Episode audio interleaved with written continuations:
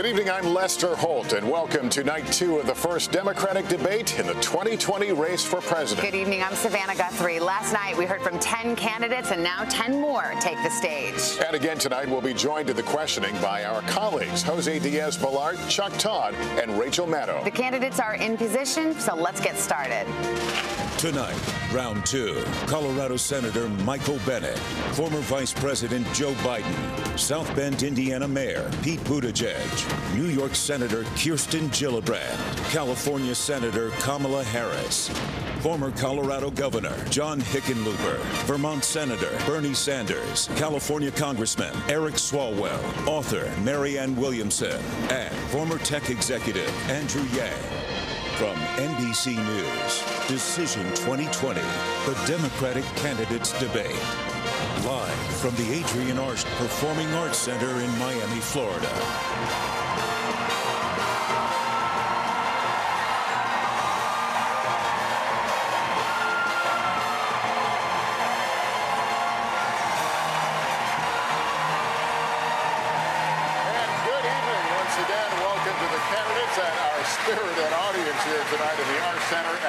Across America tonight.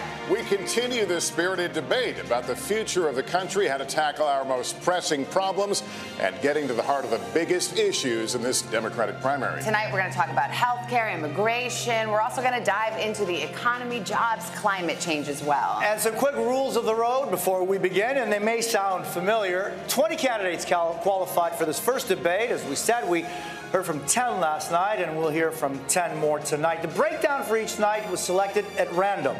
The candidates will have 60 seconds to answer, 30 seconds for any follow ups. And because of the large field of candidates, not every person is going to be able to weigh in on every topic. But over the course of the next two hours, we will hear from everyone. And we love our audience, but we'd like to ask them to keep their reactions to a minimum, and we're not going to hold back in making sure the candidates stick to time. So, with that business take care, taken care of, let's get to it. And we're going to start today with Senator Sanders. Good evening to you.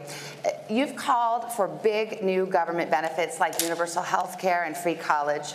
In a recent interview, you said you suspected that Americans would be, quote, delighted to pay more taxes for things like that. My question to you is Will taxes go up for the middle class in a Sanders administration? And if so, how do you sell that to voters?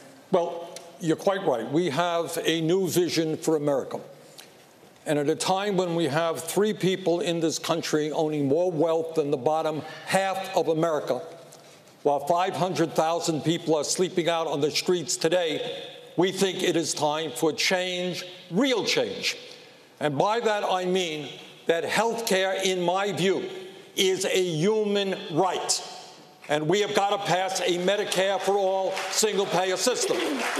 Under that system, by the way, vast majority of the people in this country will be paying significantly less for health care than they are right now. I believe that education is the future for this country. And that is why I believe that we must make public colleges and universities tuition free and eliminate student debt. And we do that by placing a tax on Wall Street. Every proposal that I have brought forth is fully paid for. Senator Sanders, I'll give you 10 seconds just to ask the, answer the very direct question Will you raise taxes for the middle class in a Sanders administration? People who have health care under Medicare for all will have no premiums, no deductibles, no co-payments, no out of, exp- out of pocket expenses. Yes, they will pay more in taxes, but less in health care for what they get. Thank you, Senator. Senator, no, oh, Senator Bennet, we're going to get to everybody, I No, promise, like but let me just, some- Senator Biden, promise, everybody's going to get in here, promise. Se- uh, Vice President Biden, Senator Sanders, as you know, has been calling for a revolution. Recently, in remarks to a group of wealthy donors, as you were speaking about the problem of income inequality in this country, you said, we shouldn't, quote, demonize the rich. You said, nobody has to be punished. No one's standard of living would change. Nothing would fundamentally change. What did you mean by that? What I meant by that is, look, Donald Trump thinks Wall Street built America. Ordinary middle class Americans build America. My dad used to have an expression. He said, Joe, a job is about a lot more than a paycheck. It's about your dignity. It's about respect. It's being able to look your kid in the eye and say everything's going to be okay. Too many people who are in the middle class and poor have had the bottom fall out under this proposal. What I'm saying is that we've got to be straightforward. We have to make sure we understand that to return dignity to the middle class, they have to have insurance that is covered and they can afford it. They have to make sure that we are in a situation where there's continuing education and they're able to pay for it. And they have to make sure that they're able to breathe air that is, is, is clean and they, they have water that they can drink. Look, Donald Trump has put us in a horrible situation. We do have enormous income inequality. And the one thing I agree on is we can make massive cuts in the $1.6 trillion in tax loopholes out there. And I would be going about eliminating Donald Trump's tax cuts for the wealthy. Vice President Biden, thank you. Senator Harris. There's a lot of talk in this primary about new government benefits, such as student loan cancellation, free college, health care, and more. Do you think that Democrats have a responsibility to explain how they will pay for every proposal they make along those lines? Well, let me tell you something. I, I, hear that question, but where was that question when the Republicans and Donald Trump passed a tax bill that benefits the top 1% and the biggest corporations in this country? contributing at least a $1 trillion to the debt of America, which middle class families will pay for one way or another. Working families need support and need to be lifted up. And frankly, this economy is not working for working people. For too long, the rules have been written in the favor of the people who have the most and not in favor of the people who work the most, which is why I am proposing that we change the tax code. So for every family that is making less than $100,000 a year, they will receive a tax credit that they can collect up to $500 a month, which will make all the difference between those families being able to get through the end of the month with dignity and with support or not. And on day one, I will repeal that tax bill that benefits the top 1% and the biggest corporations of America. Senator Harris, thank you. Governor Hickenlooper, let me get you in on this. You've warned that Democrats will lose in 2020 if they embrace socialism, as you put it. You were booed at the California Democratic Convention when you said that. Only one candidate on this stage, Senator Sanders, identifies himself as a democratic socialist. What are the policies or positions of your opponents that you think are veering towards socialism? Well, I think that the bottom line is if we don't clearly define that we are not socialists, the Republicans are going to come at us every way they can and, and call us socialists. And if you look at the Green New Deal, which I admire the sense of urgency and how important it is to do climate change, I'm a scientist, but we can't promise every American a government job. If you want to get universal health care coverage, I believe that health care is a right and not a privilege. But you can't expect to eliminate private insurance for 180 million people, many of whom don't want to give it up. In Colorado, we brought businesses and nonprofits together. We got near universal health care coverage. We were the first state in America to, to bring the environmental community and the oil and gas industry to address, aggressively address methane emissions. And we were also the first place to, to expand reproductive rights on a scale basis, and we reduced teen pregnancy by 54%. We've done the big progressive things that people said couldn't be done. I've done what pretty much everyone else up here is still talking about doing. Right, Governor, thank you. Senator Sanders, I'll give you a chance to, to weigh in here. What is your response to those who say nominating a, a socialist would reelect Donald Trump? Well, I think the responses that the polls, last poll I saw, had us 10 points ahead of Donald Trump because the American people understand that Trump is a phony, that Trump is a pathological liar and a racist, and that he lied to the American people during his campaign. He said he was going to stand up for working families. Well, President Trump, you're not standing up for working families when you try to throw 32 million people off the health care that they have and that 83% of your tax benefits go to the top 1%. That's how we beat Trump. We expose him for the fraud that he is.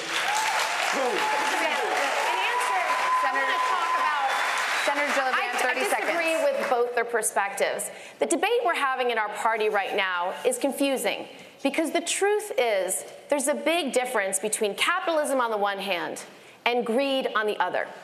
And so all the things that we're trying to change is when companies care more about profits when they do about people. So if you're talking about ending gun violence, it's the greed of the NRA and the gun manufacturers that make any progress imp- uh, impossible. It's the greed of the insurance companies and the drug companies when we want to try to get health care as a right Senator and not a privilege. So thank there you. need not be disagreement in the party because in truth, we want healthy Senator, thank capitalism. you. We don't want corrupted capitalism. Thank you. I want to be fair to all the candidates. Thank you. Senator Bennet. You have said, quote, it's possible to write policy proposals that have no basis in reality. You might as well call them candy. Were you referring to any candidate or proposal in particular when you said that? You- Was that directed to me? Yes, Oh, that was your you. quote. That sounded like me. Thank you. It was you. I appreciate it. Um, well, look, first of all, I agree completely with Bernie about what the fundamental challenge we're facing as a country is 40 years of no economic growth for 90% of the American people. 160,000 families in the top 0.1% have the same wealth as the bottom 90%, and we've got the worst in- income inequality that we've had in 100 years. Where I disagree is on his solution on Medicare for all. You know, I, I have proposed getting to universal health care, which we need to do. It is a right. Health care is a right. We need to get to universal health care. I believe the way to do that is by finishing the work we started with Obamacare and creating a public option that every family and every person in America can make a choice for their family about whether they want a public option, which for them would be like having Medicare for all, or whether they want to keep their private insurance. I believe we will get there much more quickly if we do that. But wait, but Bernie there's a mentioned, Bernie, if I could just finish, Bernie mentioned that the taxes that we would have to pay because of those taxes, Vermont rejected Medicare for all. Senator, and we should there have is done a- that. Wait, wait, wait, In wait, Bernie's wait, wait. bill- in Senator, Bernie's bill, Senator, I wrote- please. I we are going to talk about health care at length, Senator, but at, for the moment, I- my colleague Thank you Jose very wants much. to continue the uh, question. I wrote the part in Senator Sanders' bill. I wrote the part in Senator Sanders' bill that is the transition, which merges what the two senators said. Senator- because the truth is, if you have a buy-in over a four or five-year Senator, period, I- you move us to single payer more quickly. Senator, we will get to this. We will get to this. I- I understand. I- before we do, I, I want to say hello and good evening, buenas noches to uh, Mayor uh, Buttigieg. Buenas noches, gracias de invitarnos. Gusto en verlo, caballero. Many of your colleagues on stage support free college. You do not. Why not? Sure. So, college affordability is personal for us. Chasten and I have six figure student debt. I believe in reducing student debt. It's logical to me that if you can refinance your house, you ought to be able to refinance your student debt. I also believe in free college for low and middle income students for whom cost could be a barrier. I just don't believe it makes sense to ask working class families to subsidize even the children of billionaires. I think the children of the wealthiest Americans can pay at least a little bit of tuition. And while I want tuition costs to go down, I don't think we can buy down every last penny for them. Now, there's something else that doesn't get talked about in the college affordability debate. Yes, it needs to be more affordable in this country to go to college.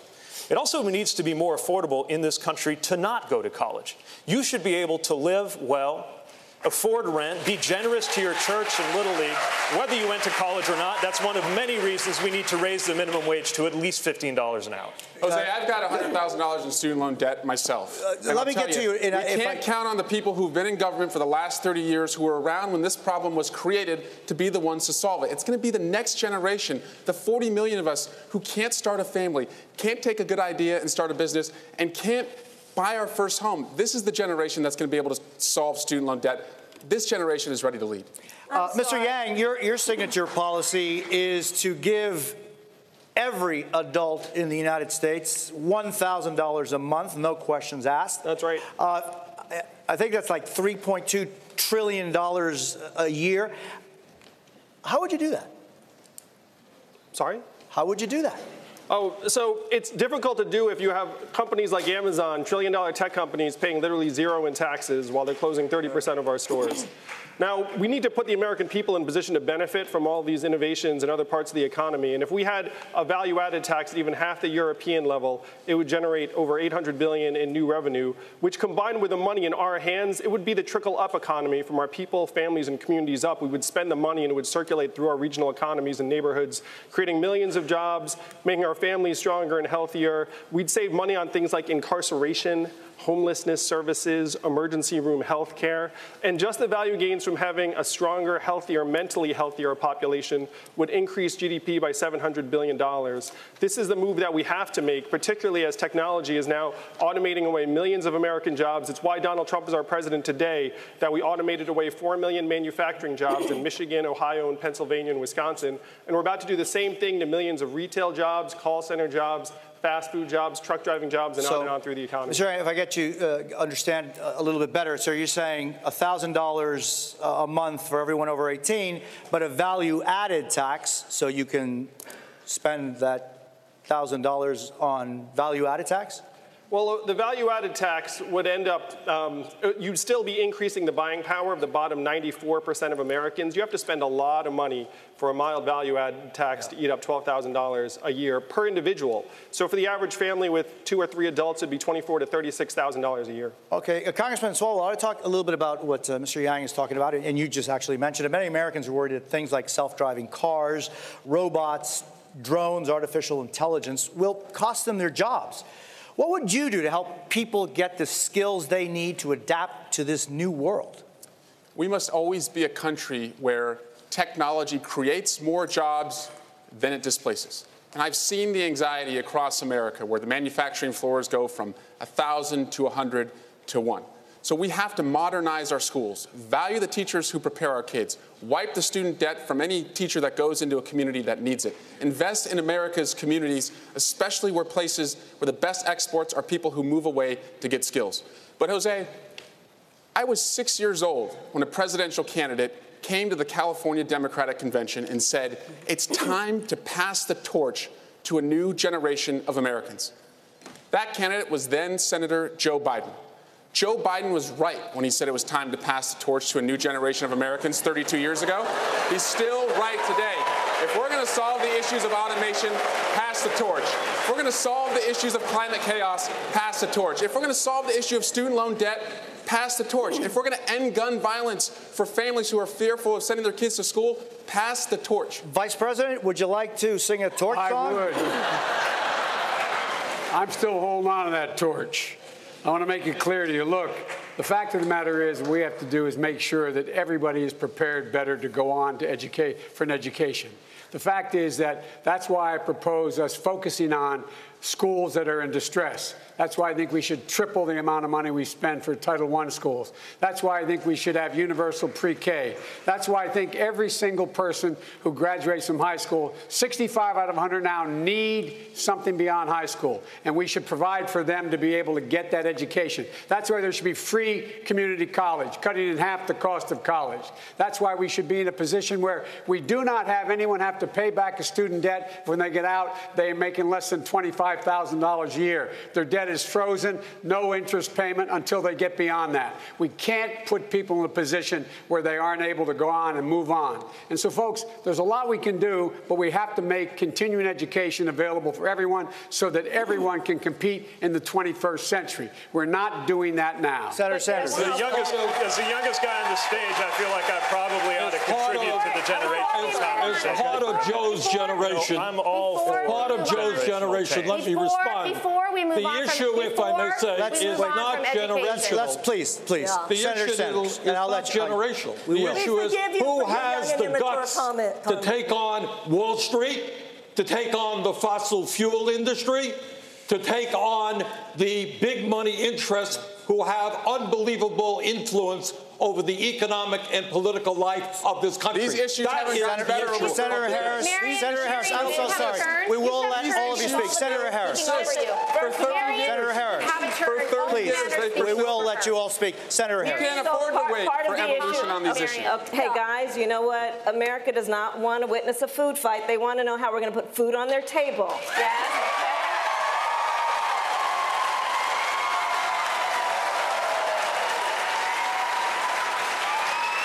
So, on that point, part of the issue that is at play in America today, and we've all been traveling around the country, I certainly have, I'm meeting people who are working two and three jobs. You know, this president walks around talking about and flouting his great economy, right? My great economy, my great economy. You ask him, well, how are you measuring this greatness of this economy of yours? And he talks about the stock market.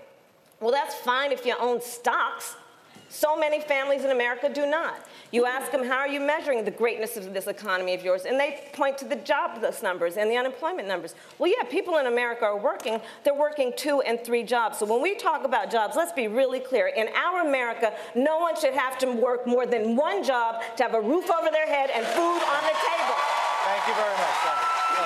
You've all, you've all expressed an interest in talking about health care. I'd So like to let's let's let's talk about might. health care. And this is going to be a show of hands question. We asked a question about health care last night that spurred a lot of discussion, as you know.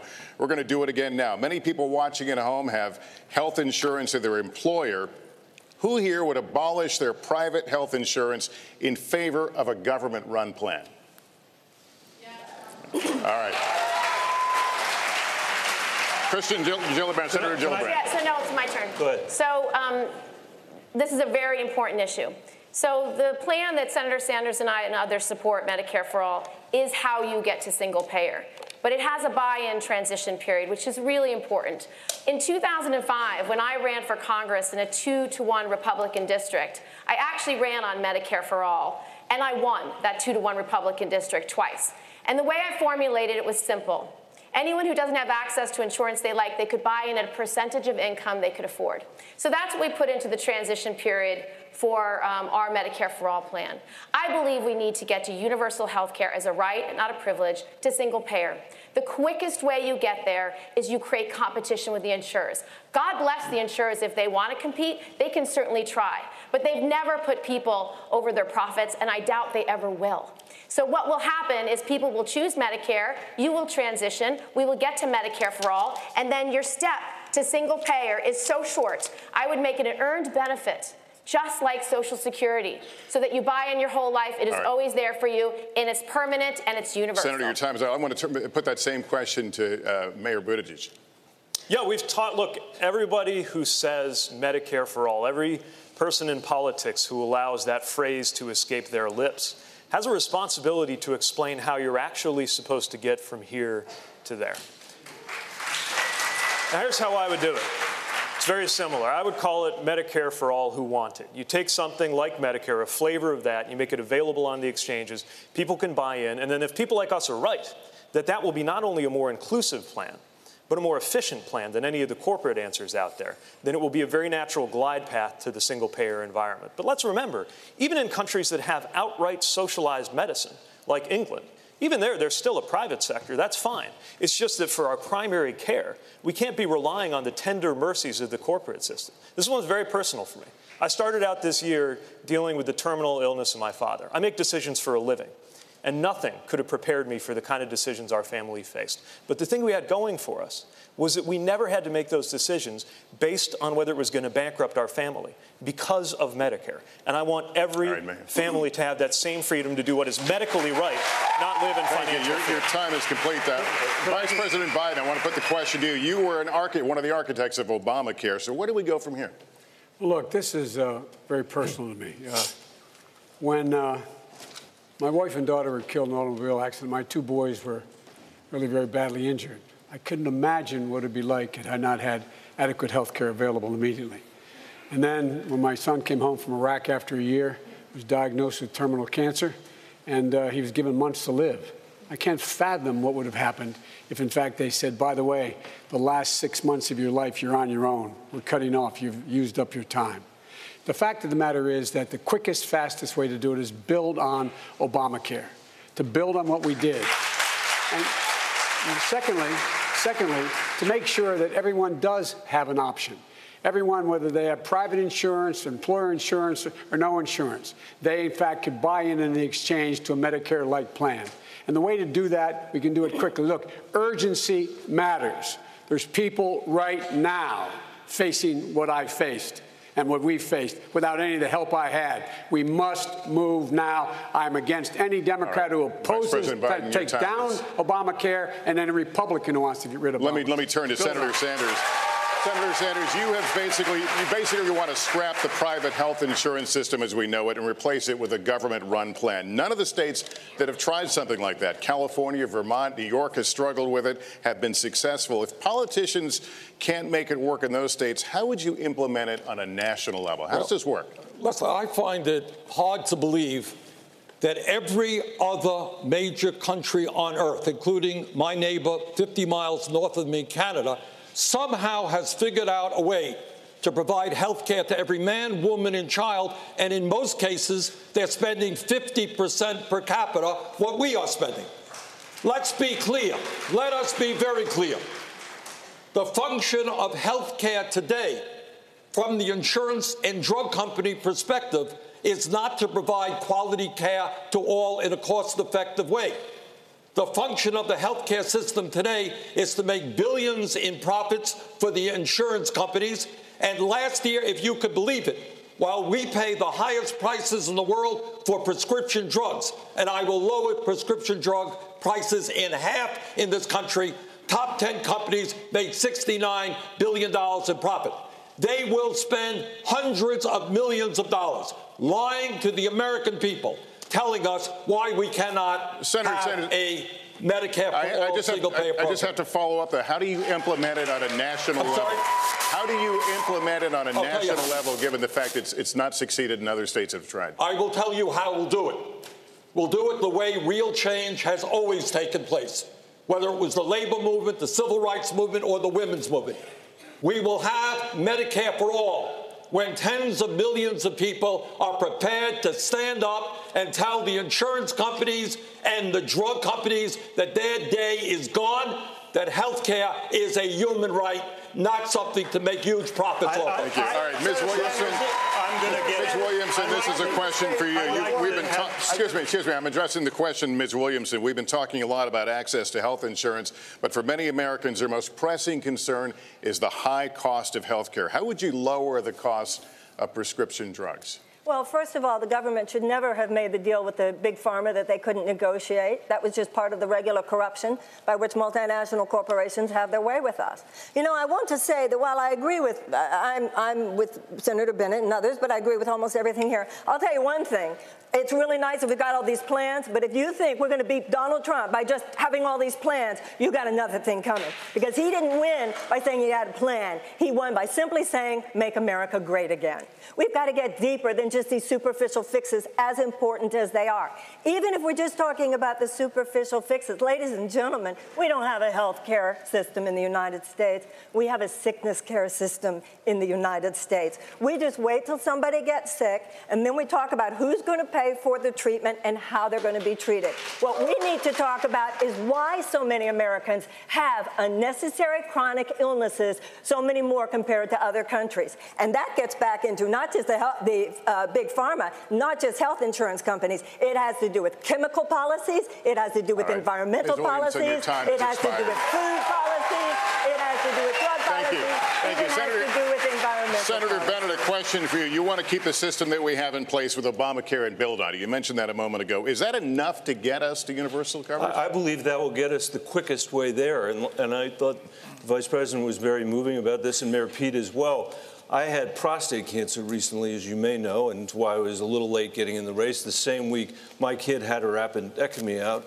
And I feel very strongly that families ought to be able to have this choice. I think that's what the American people want. I believe it will get us there quickly. I, there are millions of people in America that do not have health insurance today because they can't, they're too wealthy, wealthy. They make too much money to be on Medicaid. They can't afford health insurance. When Senator Sanders says that Canada is single payer, there are 35 million people in Canada. There are 330 million people in the United States, easily the number of people on a public option. Could, it could easily be 35 million. And for them, it would be Medicare for all, as, as Mayor Buttigieg says. But for others that want to keep it, they should be able to keep it. And and I think that will be the fastest way to get where we need to go. I'd like to also, I will say, Bernie is a very honest person. He has said over and over again, unlike others that have supported this legislation, over and over again that this will ban, make illegal all insurance except cosmetic, except insurance for, I guess that's for plastic surgery.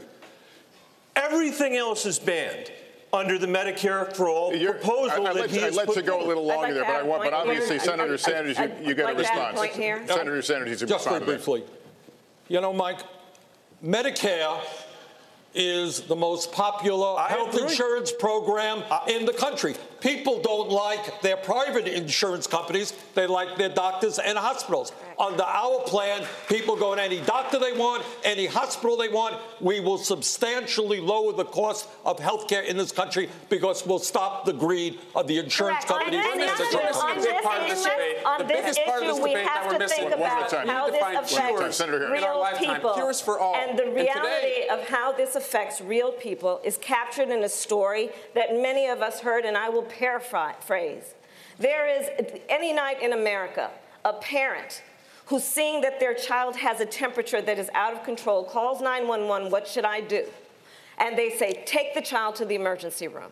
And so they get in their car and they drive and they're sitting in the parking lot outside of the emergency room looking at those sliding glass doors while they have the hand on the forehead of their child, knowing that if they walk through those sliding glass doors, even though they have insurance, they will be out a 5,000 deductible, $5,000 deductible when they walk through those Senator- doors. Senator That's what Harris, thank you. insurance companies I- are I- doing I- in America today. We're going to continue one of- this discussion. one of I those- want us to I'm put one it of those in. parents. myth about I Candidates, please. emergency room Candidates, eight-month-old. please. I'm one of those parents. I was just in the emergency room, and I'm telling Congressman, you, thank you. we fight health insurance companies every single week. we you. stand in line and pay expensive prescription drugs. We have to have a health care guarantee. If you're sick, you're seen, and in America, you never go broke because of it. Okay. With all a lot of you have been talking tonight uh, about these government health care plans that you've proposed in one form or another. This is a show of hands question, and, and hold them up for a moment so people can see. Raise your hand if, gover- if your government plan would provide coverage for undocumented immigrants. Okay. Let me start with you, Mayor Buttigieg. Why? Mayor Buttigieg, why? Because our country is healthier when everybody is healthier. And remember, we're talking about something people are giving a cha- given a chance to buy into. In the same way that there are undocumented immigrants in my community who pay, uh, they pay sales taxes, they pay property taxes directly or indirectly. This is not about a handout. This is an insurance program.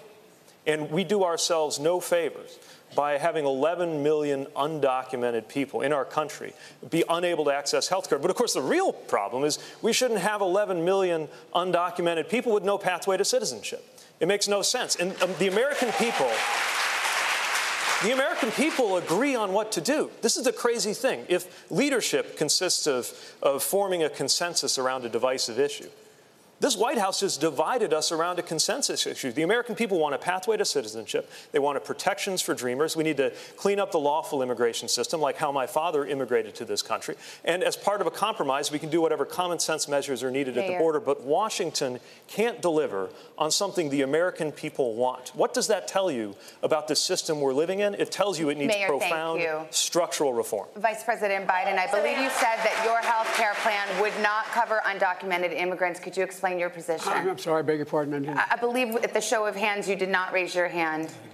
Did you raise your hand? no, I did. I- okay, but- but- sorry, sorry. I, so, so you said they would be covered under your plan, which Yes. is different than Obamacare. Yes, but here, here's Can you explain that change? Yes, you cannot let, as, as the mayor said, you cannot let people who are sick, no matter where they come from, no matter what their status, go uncovered. You can't do that. It's just going to be taken care of, period. You have to. It's a humane thing to do. But here's the deal the deal is that he's right about three things. Number one, they, in fact, contribute to the well being of the country, but they also, for example, they've increased the lifespan of Social Security because they have a job, they're paying a Social Security tax. That's what they're doing. It's increased the lifespan. They would do the same thing in terms of reducing the overall cost of health care by them being able to be treated and not wait till they're in extremis. The other thing is, folks, look, we can deal with these insurance companies. We can deal with the insurance companies by, number one, putting insurance executives in jail for their misleading uh, misleading advertising, what they're doing on opioids, what they're doing paying doctors to prescribe. We should we could be doing this by making sure everyone who is on Medicare that the government should be able to negotiate the price for whatever whatever the drug costs are. We can do this by making sure that we're in a position that we in fact allow people I, time's up. I, I just want to address that point. Actually, if you can hold off a minute, we need to take a short break here. We got a lot more we need to talk to all of you about, so stick with us. We're just getting started. We'll be back with more from Miami right after this.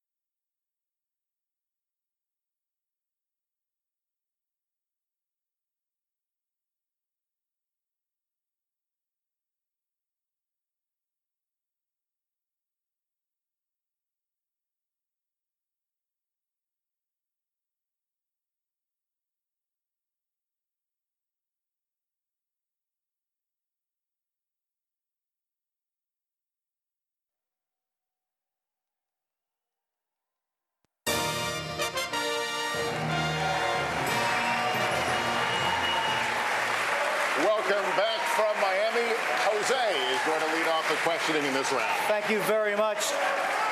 Senator Harris, last month, more than 130,000 migrants were apprehended at the southern border. Many of them are being detained, including small children, in private detention centers in Florida and throughout our country. Most of the candidates on this stage say the conditions at these facilities are abhorrent. On January 20th, 2021, if you are president, what specifically would you do with the thousands of people yeah. who try to reach the United States every day and want a better life through asylum? Immediately on January 20th of 2021, I will first of all, we cannot forget the, our DACA recipients, and so I'm going to start there. I will immediately, by executive action, reinstate DACA status and DACA protection to those young people. I will further extend protection for deferral of deportation for their parents and for veterans who we have so many who are undocumented and have served our country and fought for our democracy. I will also immediately put in place a meaningful process for reviewing the cases for asylum. I will release children from cages. I will get rid of the private detention centers. And I will ensure that the, the, this microphone that the President of the United States holds in her hand is used in a way that is about reflecting the values of our country and not about locking children up, separating them from their parents. And I have to just say that we have to think about this issue in terms of real people. A mother who pays a coyote to transport her child through their country of origin, through the entire country of Mexico, facing unknown peril to come here. Why would that mother do that? I will tell you because she has decided for that child to remain where they are is worse. But what does Donald Trump do? He says, go back to where you came from. That is not reflective of our America and our values, and it's got to end. Governor Hickenlooper, Governor Hickenlooper, day one, if you are Day one at the White House. Well, How do you Deal with these, respond? with these children? I, I, let me get to you in, in, in just a second. I'm Uh, sorry. Governor, day one, thousands of men, women, and children cross the border asking for asylum for a better life. What do you do? One, day one, hour one. Well, certainly the images we've seen this week just compound the emotional impact that the world is judging us by. If you'd ever told me any time in my life that this country would sanction federal agents to take children from the arms of their parents, put them in cages, actually put them up for adoption, in Colorado we call that kidnapping, I, I, would have told you. I, would have told you was unbelievable. And the, the first thing we have to do is recognize the humanitarian crisis on the border for what it is. We make sure that there are the sufficient uh, facilities in place so that women and children are not separated from their families, the children are with their families. Uh, we have to make sure that, that ICE is completely reformed and they begin looking at their job in a humanitarian way where they're addressing the whole needs of the people that they are engaged with along the border. And we'd have to make sure ultimately that we provide not just shelter, but food, clothing, and access to medical care. Ms. Williamson. Yes, what Donald Trump has done to these children, and it's not just in Colorado, Governor, you're right, it is kidnapping, and it's extremely important for us to realize that. If you forcibly take a child from their parents' arms, you are kidnapping them. And if you take a, a lot of children and you put them in a detainment center, thus inflicting chronic trauma upon them, that's called child abuse. This is collective child abuse.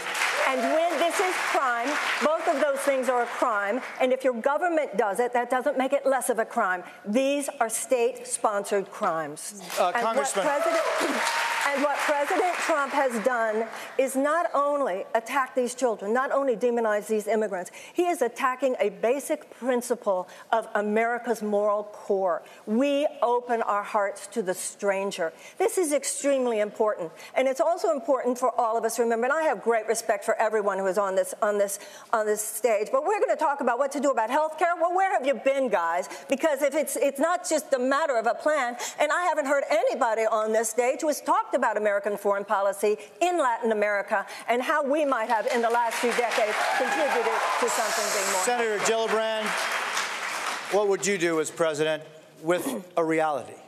Well, one of the worst things about President Trump that he's done to this country is he's torn apart the moral fabric of who we are.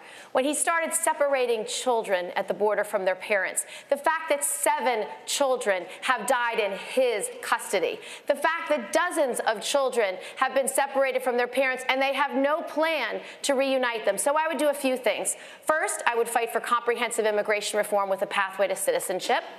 Second, I would reform how we treat asylum seekers at the border. I would have a community based treatment center where you're doing it within the communities, where asylum seekers are given lawyers, where there's real immigration judges, not employees of the Attorney General, but appointed for life, and have a community based system. I would fund border security, but the worst thing President Trump has done is he's diverted the funds away from cross border terrorism, cross border human trafficking, drug trafficking, and gun trafficking, and he's given that money to the for profit prisons. I would not be spending money in for profit We have- prisons to lock up children and asylum seekers. We had a very spirited debate on this stage last night on the topic of decriminalization of the border.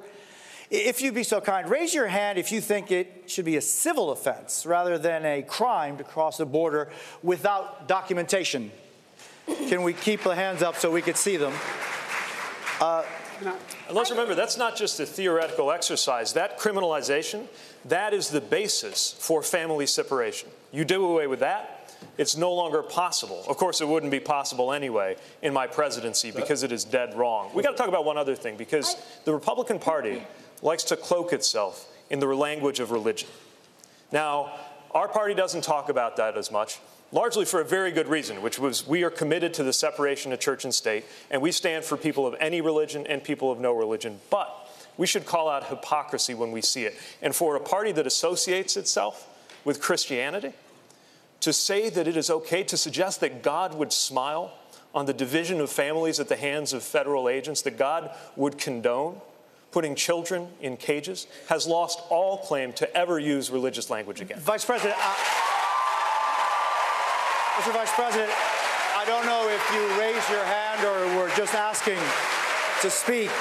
Look, uh, would you decriminalize thing, the crossing thing, the border without documents? The first thing I would do is unite families. I'd surge immediately billions of dollars worth of help to the region immediately. Look, we talk about foreign policy. I'm the guy that got a bipartisan agreement at the very end of the campaign, at the very end of our term, to spend $740 million to deal with the problem. And that was to go to the root cause of why people are leaving in the first place. It was working. We saw, as you know, a net decrease in the number of children were coming. The crisis was abated. And along came this president. He said he immediately discontinued that. We all talk about these things. I did it. I did it. 740. Now look, second thing.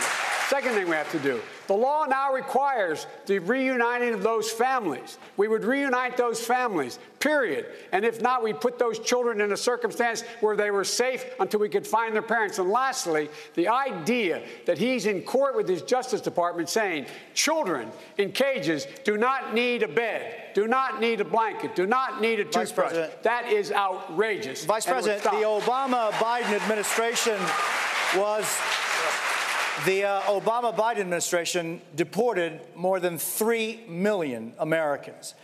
My question to you is if an individual is living in the United States of America without documents and that is his only offense, should that person be deported? No. Depending if they committed a, a major crime. They should be deported. And the president was left in his. President Obama, I think, did a heck of a job. To compare him to what, what this guy's doing is absolutely, I find, close to immoral. But the fact is that, look, we should not be locking people up. We should be making sure we change the circumstance as we did, why they would leave in the first place. And those who come seeking asylum, we should immediately have the capacity to absorb them, keep them safe until they can be heard. A, a 15 second, if you could, if you wish to answer. Should someone who is here without documents, and that is his only offense, should that person be deported? That person should not be the focus of deportation. We should fundamentally change the way we deal with them. Senator, I, I want to suggest that I agree with a lot of what Kamala just said. And that is, on day one, we take out our executive order pen and we rescind every damn thing on this issue that Trump has done. Number two, number two, picking up on the point that Joe made, we got to look at the root causes and you have a situation where Honduras, among other things, is a failing state, massive corruption. You got gangs who are telling families that if a 10 year old does not join that gang, that family is going to be killed. What we have got to do on day one is invite the presidents and the leadership of Central America and Mexico together. This is a hemispheric problem that we have got Congressman to address. Congressman Swalwell, what do you do? Day one? No. If someone is here without documents and that is their only offense, is that person to be deported? No. That person can be a part of this great American Exactly. experience. That person can contribute. My congressional district is one of the most diverse in America, and we see the benefits when people contribute and they become a part of the community and they're not in the shadow economy. Day one for me, families are reunited. This president, though, for immigrants, there's nothing he will not do to separate a family, cage a child, or erase their existence by weaponizing the census. And there is nothing that we cannot do in the courts and that I will not do as president to reverse that and to make sure that families always belong together. Senator Harris.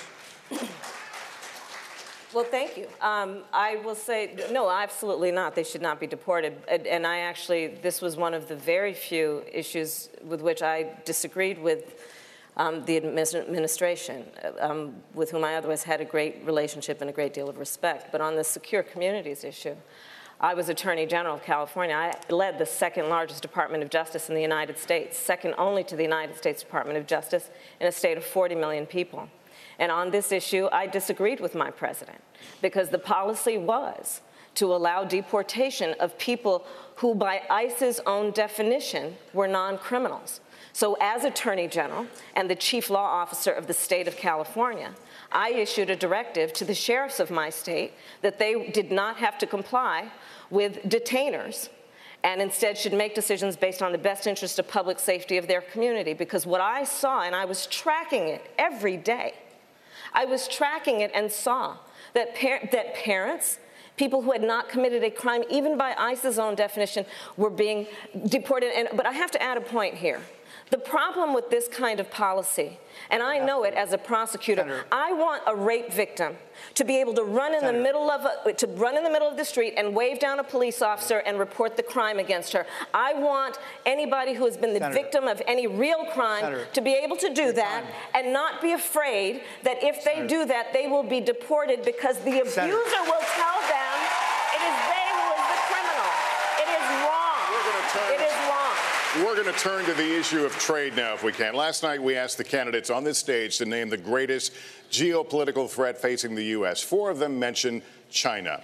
U.S. businesses say China steals our intellectual property, and party leaders on both sides accuse China of manipulating their currency to keep the cost of goods artificially low. I'll ask this to Senator Bennet to start off with. How would you stand up to China? I think that first of all, the, the biggest the, the, the, biggest threat to our national security right now is Russia, not China. And second, on China, we've got competition because of what they've done with our election. In China, I think the president's been right to push back on, on China, but has done it in completely the wrong way.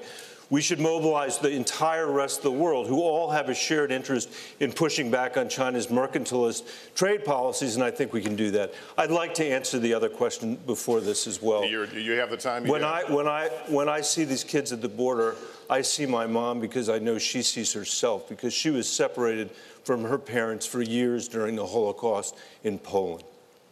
And for Donald Trump to be doing what he's doing, to children and their families at the borders. I say this as somebody who wrote the immigration bill in 2013 that created a pathway to citizenship for 11 million people in this country, that had the most progressive DREAM Act that's ever been conceived, much less passed. It got 68 votes in the Senate, that had $46 billion of border security in it, that was sophisticated 21st century border security, not a medieval wall. And Senator, the president has turned the border of the United States into a symbol Senator, of nativist hostility that the whole world is looking at when what we should be represented Senator, by is the Statue of Liberty, which has brought my me, parents to this country to begin with. We need to make a change. Mr. Yang, let me bring you in on this, on the issue of China. You've, you've expressed a lot of concerns about technology and taking jobs. Are you worried about China? And if so, how would you stand up against it?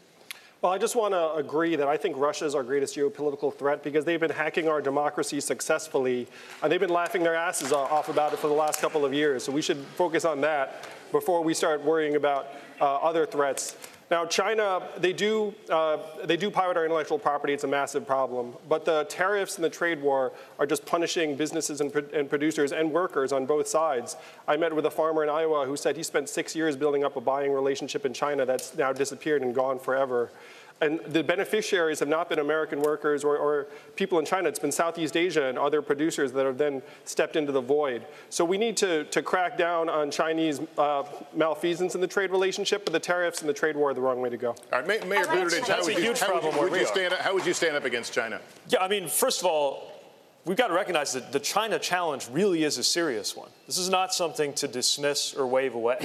and if you look at what China is doing, they're using technology for the perfection of dictatorship.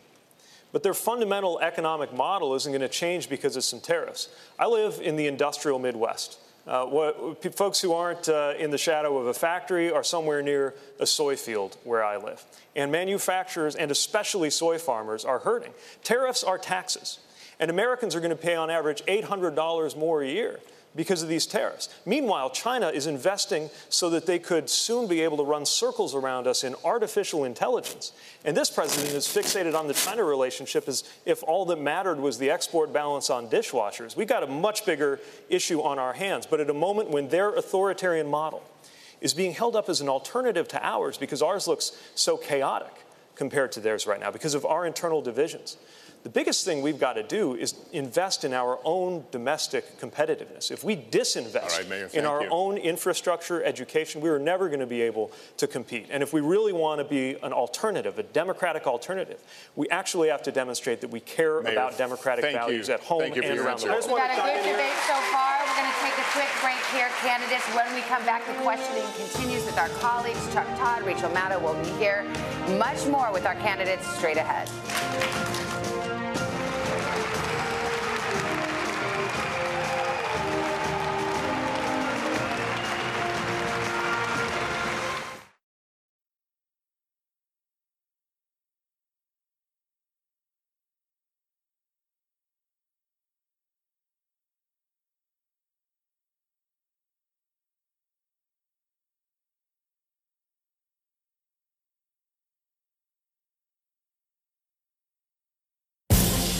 All right, let's take a look at the Electoral College in 2020. The place to start, obviously, is where the last election ended, 2016. And remember, of course, by the popular vote, Hillary Clinton had almost 3 million more of those than Donald Trump. But we don't elect the president by national popular vote, we do it by the Electoral College. And there, Donald Trump had the right combination of votes in the right states, enough to win 306 electoral votes for him. So, how is that map looking for 2020? Well, first of all, I think one thing you need to do just understand how narrow that Trump path was in the Electoral College in 2016. You can start by looking at Wisconsin. Look at that margin there. Fewer than 25,000 votes separated Clinton from Trump in Wisconsin. This was a state that had not gone for a Republican in a presidential election since 1984 by a margin of fewer than 25,000 votes. Trump becomes the first in over three decades. He gets Wisconsin, the margin in Michigan even closer, barely 10,000 votes. Trump over Clinton. And again, that's the first time since 88 that a Republican carried Michigan. And then there was Pennsylvania here, about 44,000 votes. That's the margin for Trump over Clinton in Pennsylvania. Trump, Trump wins all three of those states Wisconsin, Michigan, Pennsylvania by a combined total of about 75,000 votes. That's it, but that's enough to win the Electoral College. So for Democrats, if they want to reverse the result of 2016, that is the easiest and most direct path, at least on paper. You flip those states where Trump's margin was the narrowest, those states that had been voting Democratic before 2016, you flip them back, you win the Electoral College, if everything else stays the same. So that's the most direct path for Democrats, at least on paper. But hey, things can change over the course of a few years. There are other states to be keeping an eye on as well. I'll give you an example. Perfect one right here Florida. We always talk about Florida, right? Remember Florida, Florida, Florida Florida from back in 2000. Well, here's one. Again, Donald Trump was somewhat of a surprise on election night. I think the Clinton campaign had been feeling decent about Florida, but Trump pulled out Florida in 2016. 29 electoral votes right there. We obviously expect to be very competitive in 2020. If the Democrats can flip Florida, just given the size of the state, that is a massive change. The one cautionary note for Democrats, though, they had a big year in the 2018 midterms. It was not big enough to carry over to Florida. In Florida, in the 2018 midterms, a Republican won the governor's race, Republican won the Senate race, ousted a Democratic incumbent, in fact, in that Senate race. So, Florida, it's tantalizing on paper for Democrats. It's always tantalizing on paper for Democrats. But does 2018 tell you that maybe there's a little bit more Republican strength there in Florida? And of course, Arizona. This is one Democrats have been talking about now, a long-time red state that Democrats think demographically might be trending in their favor. This is a state Democrats did do well in in the 2018 uh, midterms, winning a Senate race there. Clinton got within three points. Democrats hope that there's some momentum there, some demographic, some political momentum, and they could flip Arizona. That could change things too.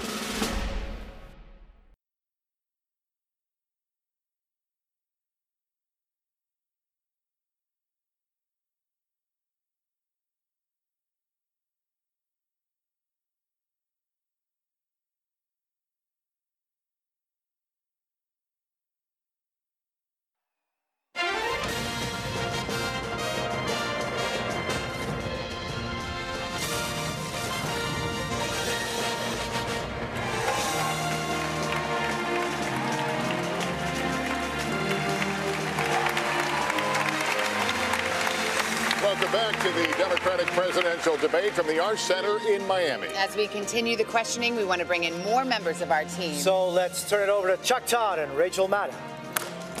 Well,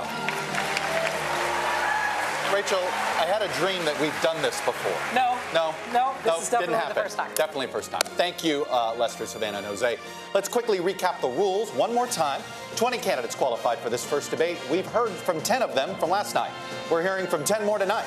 Breakdown for each night was selected at random. Candidates will have 60 seconds to answer direct questions, 30 seconds for follow ups if necessary. Because of this large field of candidates, not every person will be able to comment on everything, but the less audience reaction there is, the more time they will all get.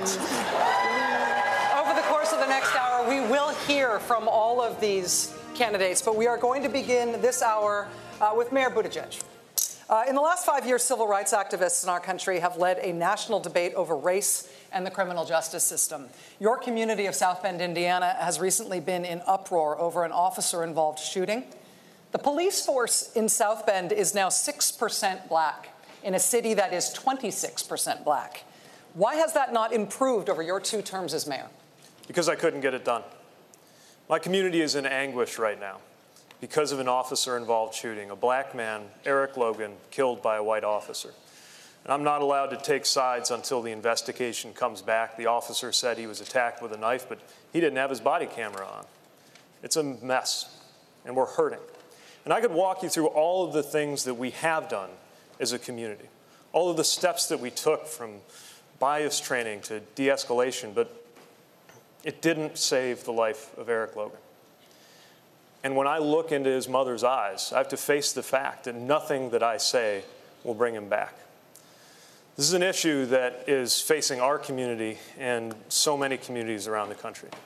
And until we move policing out from the shadow of systemic racism, whatever this particular incident teaches us, we will be left with the bigger problem of the fact that there's a wall of mistrust put up one racist act at a time, not just from what's happened in the past, but from what's happening around the country in the present. It threatens the well being of every community. And I am determined to bring about a day when a white person driving a vehicle and a black person driving a vehicle, when they see a police officer approaching, feels the exact same thing a feeling not of fear, but of safety. I am determined That's to bring that day about. Thank you, Mr. Mayor. If I could, if I could ask one, one question, just because I think. Governor, I'll give you 30 seconds. I think that uh, the question they're asking in South Bend, I think in cities across the country, is why has it taken so long? Uh, we had a shooting when I first became mayor, 10 years before Ferguson. And the community came together and we created an Office of the Independent Monitor, a Civilian Oversight Commission. We diversified the police force in two years. We actually did de escalation training. I think the real question that America should be asking is why, five years after Ferguson, every city doesn't have this level of police accountability. Governor Hickenlooper, thank We, you. I, I got to respond to that. Look, we've taken so many steps toward police accountability that you know the FOP just denounced me for too much accountability. We're obviously not there yet, and I If the- accept if the camera- responsibility if the for that wasn't because on and I'm that in was the charge. policy, you should fire the chief. So under Indiana law, this will be investigated, and there will be accountability for the officer involved. But you're the mayor, you should fire the chief if that's the policy and someone died. All of these issues are extremely important, but there are specifics, there are symptoms, and the underlying cause has to do with deep, deep, deep realms of racial injustice, both in our criminal justice system and in our economic system. And the Democratic Party should be on the side of reparations for slavery for this very reason. I do not believe I do not believe that the average American is a racist, but the average American is woefully undereducated about the history of race in the United States. I- Ms. I like Williamson, thank you very much. Vice President Biden, I'm gonna, we're going to get to you. Hang on, we're going to get on stage. I would like to speak I- I- on the issue of race. Senator Harris, And I will- so what Senator I will Harris, say could- is if that I could I preface this, we will give you 30 I seconds, agree. since we're going to come back to you on, on this again in just a moment. Go for 30 seconds. Okay. So, on the issue of race, I couldn't agree more that this is an issue that is still not being talked about truthfully and honestly. I, there is not a black man I know, be he a relative, a friend, or a coworker, who has not been the subject of some form of profiling or discrimination. Growing up, my sister and I had to deal with the neighbor who told us her parents couldn't play with us because, she, because we were black. And I will say also that, that in this campaign, we've also heard, and I'm going to now direct this at Vice President Biden. Um, I do not believe you are a racist. And I agree with you when you commit yourself to the importance of finding common ground. But I also believe, and it's personal, and I was actually very, it was hurtful to hear you talk about the reputations of two United States senators who built their reputations and career on the segregation of race in this country. And it was not only that, but you also worked with them to oppose busing. And, you know, there was a little girl in California who was part of the second class to integrate her public schools. And she was bused to school every day. And that little girl was me. So I will tell you that on this subject, it cannot be an intellectual debate among Democrats. We have to take it seriously. We have to act swiftly. As Attorney General of California, I was very proud to put in place a, a, requirement that all my special agents would wear body cameras and keep those cameras on. Senator Harris, thank you. Vice President Biden, you have been invoked. We are going to give you a chance to respond. Vice President Biden.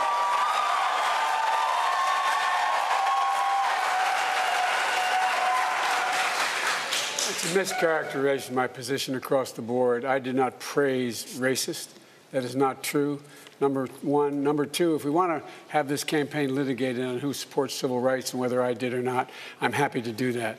I was a public defender. I didn't become a prosecutor. I came out and I left a good law firm to become a public defender when in fact, when in fact, when in fact my city was in flames because of the, the uh, assassination of Dr. King number one. Now, number two, as the U.S. as excuse me, as the uh, uh, Vice President of the United States, I work with a man who, in fact, we worked very hard to see to it we dealt with these issues in a major, major way. The fact is that in terms of busing, the busing, I never, you would have been able to go to school the same exact way because it was a local decision made by your city council. That's fine. That's one of the things I argued for, that we should not be, we should be breaking down these lines. But so the bottom line here is look, everything I've done in my career, I ran because of civil rights. I continue to think we have to make fundamental changes in civil rights. And those civil rights, by the way, include not just only African Americans, but the LGBT community. But, they, Vice President Biden, do you agree today? Do you agree today? that you were wrong to oppose busing in America then. No, Do you agree? I did not oppose busing in America. What I opposed is busing ordered by the Department of Education. That's what I opposed. Well, I there did was not a failure of, of states to, to integrate No, public schools in America. I was part of the second class to integrate Berkeley, California public schools almost two decades after Brown v. Board of Education. Because your city council made that decision. It was a so local that's decision. where the federal government must step in. That's why we have the Voting Rights Act and the Civil Rights Act. That's why we need to pass the Equality Act. That's why we need to pass the ERA because That's there what- are moments in history where states fail to preserve the civil rights of all people. I have people. supported the Okay, ERA from the very 30 sec- beginning when I ran President for the Biden, pro- 30 seconds, because I want to bring other I people into this. I wanna supported bring the ERA from the very beginning. I'm the guy that extended the Voting Rights Act for 25 years. We got to the place where we got 98 out of 98 votes in the United States Senate doing it. I've also argued very strongly that we, in fact, deal with the notion of denying people access to the ballot box. I agree that everybody, once they, in fact, they should. Anyway, my time's up. I'm sorry. Thank you, Vice President. All of these things have Senator to do- Sanders, Senator Sanders, I'm going to go to you on this. You said on the day you launched your campaign that voters should focus on what people stand for, not a candidate's race or age or sexual orientation. Many Democrats are very excited by the diversity of this field on this stage and on last night's stage, and the perspective that diversity brings to this contest and to these issues. Are you telling Democratic voters that diversity shouldn't matter when they make this decision? No, absolutely not. Uh, unlike the Republican Party, We encourage diversity. We believe in diversity. That's what America is about. But in addition to diversity, in terms of having more women, more people from the GB, LGBT community, we also have to do something else. And that is, we have to ask ourselves a simple question. And that how come today the worker in the middle of our economy is making no more money than he or she made 45 years ago, and that in the last 30 years, the top 1% has seen a $21 trillion increase in their wealth. We need a party that is diverse, but we need a party that has the guts to stand up to the powerful special interests who have so much power over the economic and political life of this country. Senator Gillibrand, I want to give you 30 seconds on this. Well, first of all, where Bernie left off, We've heard a lot of good ideas on this stage tonight and a lot of plans, but the truth is, until you go to the root of the corruption, the money in, the, in politics, the fact that Washington is run by the special interests, you are never going to solve any of these problems. I have the most comprehensive approach that experts agree is the most transformative plan to actually take on political corruption, to get money out of politics through publicly funded elections, to have clean elections. If we do that and get money out of politics, we can guarantee health care as a right, not a privilege. We can deal with institutional racism. We can take on income inequality. And we can take on the corporate corruption that runs Washington. And the first constitutional okay. amendment to do that was introduced by me when I was a young senator. Thank, thank, thank you, Vice President. We want to shift topics here. Senator Bennet, the next question is for you. On the issue of partisan gridlock, President Obama promised in 2012 that after his reelection, Republicans would want to work with Democrats. Fever would break. That did not happen. Now, Vice President Biden is saying the same thing that if he is elected in 2020, both parties will want to work together. Should voters believe that somehow, if there's a Democratic president in 2021, that gridlock is going to magically disappear? Gridlock will not magically disappear as long as Mitch McConnell is there, first. Second, second, second, that's why it is so important for us to win not just the presidency, to have somebody that can run in all 50 states, but to, to, but to win the Senate as well. And that's why we have to propose policies that can be supported, like Medicare X, so that we can build a broad coalition of Americans to overcome broken Washington, D.C. I agree with what Senator Gillibrand was saying. I share a lot of her views. We need to end gerrymandering in Washington. We need to end political gerrymandering in Washington. The court today said they couldn't do anything about it. We need to overturn Citizens United. The court was the one that gave us Citizens United. And the attack on voting rights in Shelby versus Holder is something we need to deal with. All of those things has happened since uh, Vice President Biden was in the Senate. And we face structural problems that we have to overcome with a broad coalition. It's the only way we can do it. We need to root out the corruption in Washington, expand okay. people's right to get Time's to the polls, and I think then we can succeed. Vice President Biden, uh, 30 seconds. I want. I, I, what? Um, it does sound as if you haven't seen what's been happening in the United States Senate over the last 12 years. It didn't happen. Why? I have seen what happened just since we were vice president. We needed three votes to pass an $800 billion recovery act that kept us from going into depression. I got three votes changed. We needed to be able to keep the government from shutting down and going bankrupt. I got Mitch McConnell to raise taxes $600 billion by raising the top rate. And as recently as after President uh, got elected, I was able to put together a coalition of the Cures Act that billions of dollars go into cancer research, bipartisan. But sometimes you can't do that. Sometimes you just have to go out and beat them. I went into 20 states, over 60 candidates, okay, and guess what? We beat Chuck, them. We won Chuck, back the Chuck, Senate. Thank you. Chuck, Thank you, the Mr. problem with what Go the ahead, vice president. No, what, yeah, 30 seconds. Go ahead. We, sometimes you do have to beat him, but, but the deal that he talked about with Mitch McConnell was a complete victory for the Tea Party. It extended the Bush tax cuts permanently. The Democratic Party had been running against that for 10 years. We lost that economic argument because that deal extended almost all those Bush tax cuts permanently and put in place the mindless cuts okay. that we still are dealing with today that are called the sequester. That was a great deal for Mitch McConnell. It was oh, a terrible deal for America. Thank you, Senator. Thank you, Senator Bennet.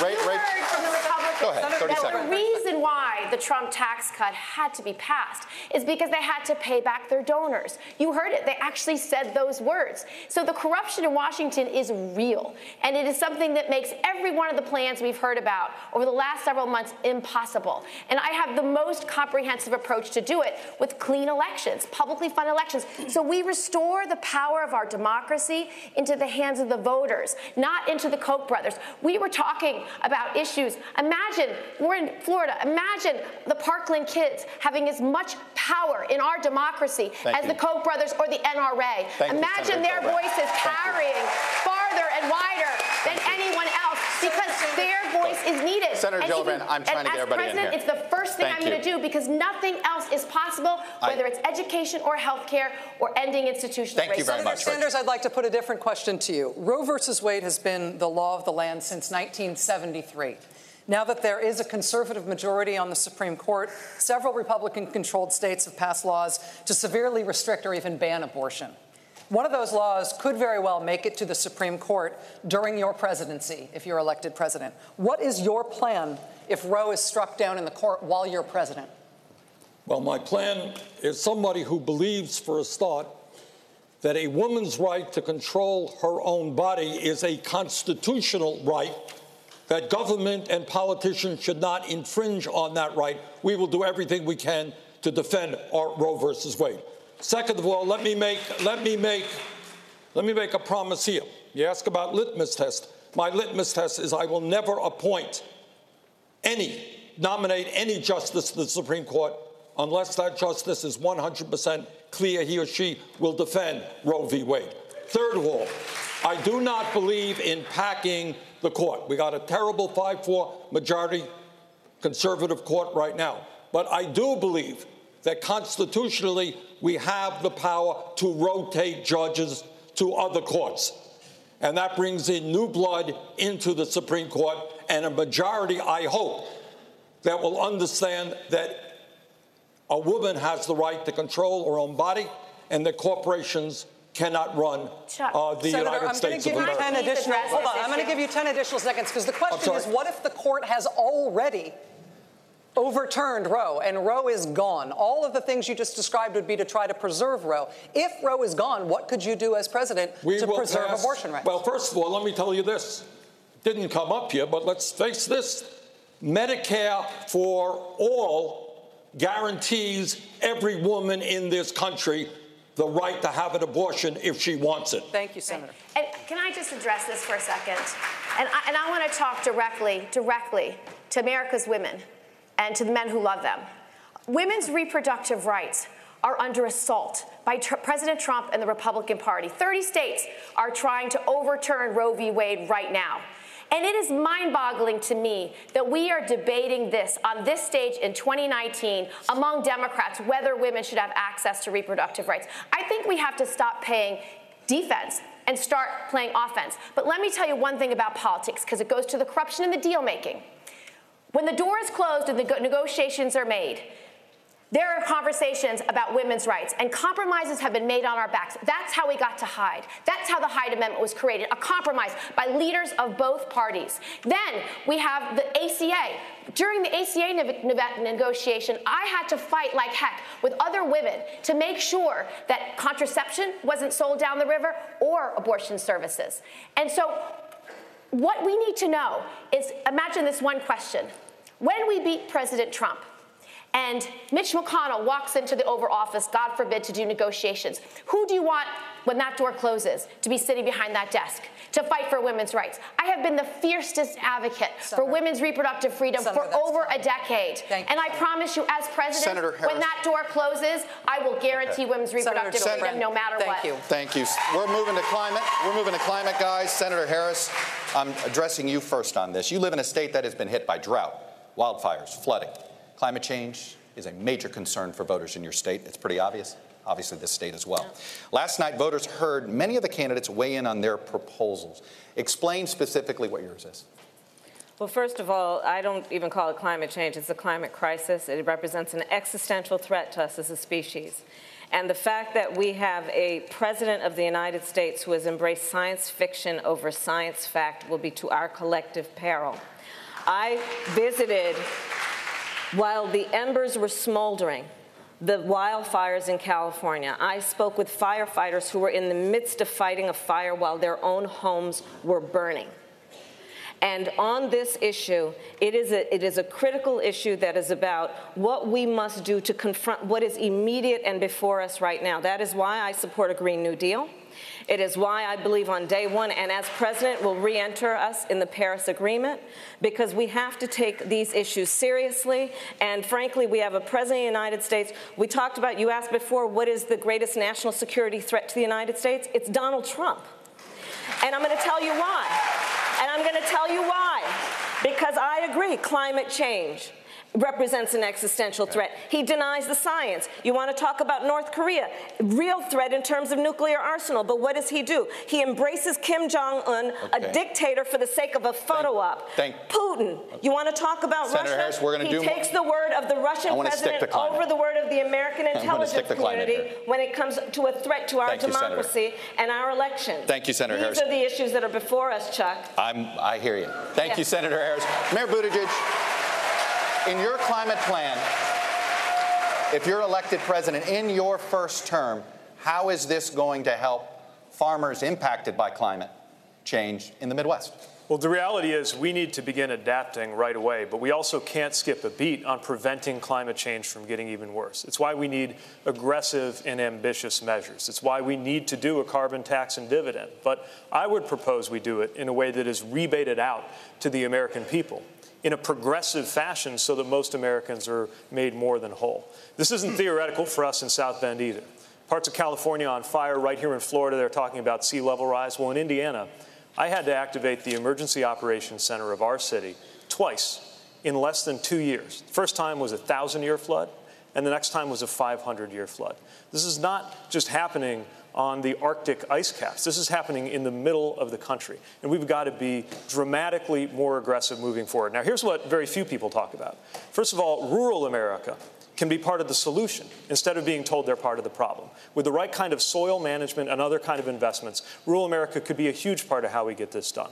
And secondly, we got to look to the leadership of local communities. You know, those networks of Thanks, mayors Mayor. and cities from around the world who have I'm come together. To I'm trying to not even waiting for our national can. governments to catch up. We should have a Pittsburgh summit where we bring them together as well as rejoining the I, Paris. Thank you, Mayor Buttigieg. I want to bring Governor Hickenlooper into this for a moment. Governor, you have said that oil and gas companies should be a part of the solution on climate change. Lots of your colleagues on stage tonight have talked about moving away from fossil fuels entirely.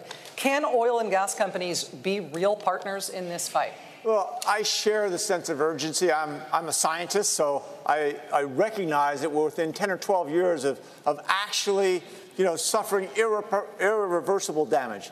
Uh, but you know, guaranteeing everybody a government job is not going to get us there. So, socialism, in that sense, is not the solution we have to look at what really will make a difference. In Colorado, we're closing a couple of coal plants, replacing them with wind, solar, and batteries, and the, and the monthly bills go down.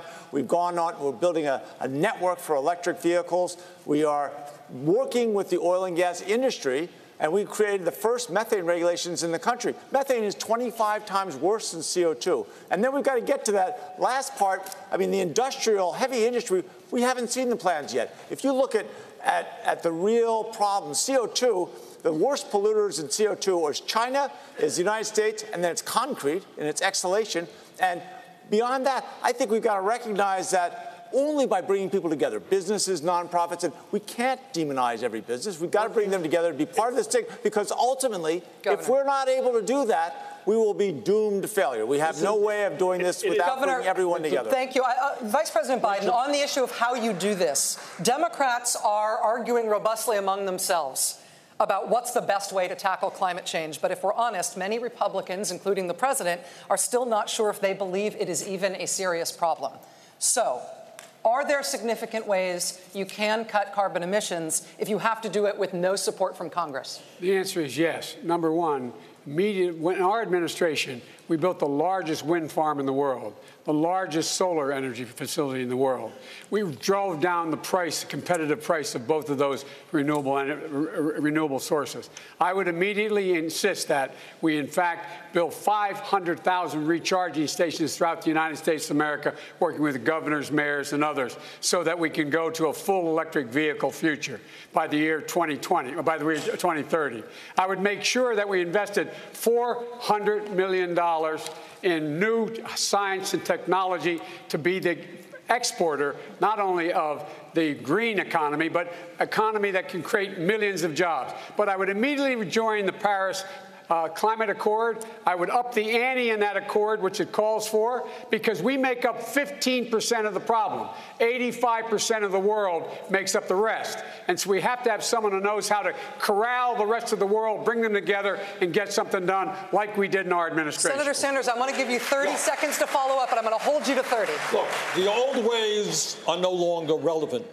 The scientists tell us we have 12 years before there is irreparable damage to this planet. This is a global issue. What the President of the United States should do is not deny the reality of climate change, but tell the rest of the world that instead of spending a trillion and a half dollars on weapons of destruction, let us get together for the common enemy. And that is to transform the world's energy system away from fossil fuel to energy efficiency and sustainable energy. Thank the future of the planet rests on us doing that. Before we go, hang on. Before, before we leave this topic, Wait, Here's the solution. Pass the torch.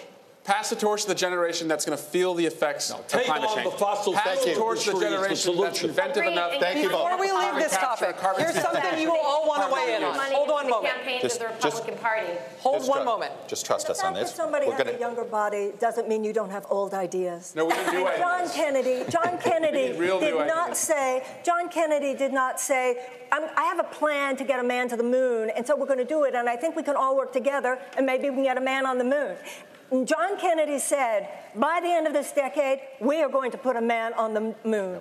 Because John Kennedy was back in the day when politics included the people, and included imagination, and included great dreams, and included great plans. Ms. And Williams. I have Thank you, had a career Williams. not making the political plans, but I have had a career harnessing the inspiration and the motivation and the excitement of people, Thank you, Ms. masses of people. When we know that when we say we are going to turn from a dirty economy Thank to a you. clean economy, we're going to have a Green New Deal, we're going to create millions of jobs, we're going to do this within the next 12 years because I'm not interested in just winning the next election. We are Thank you, interested in our grandchildren. All right, we got to sneak. We're going to will happen. sneak in a break in a minute, but before we go, I'm going to go down the line here, and I'm asking you, please, for one or two words only.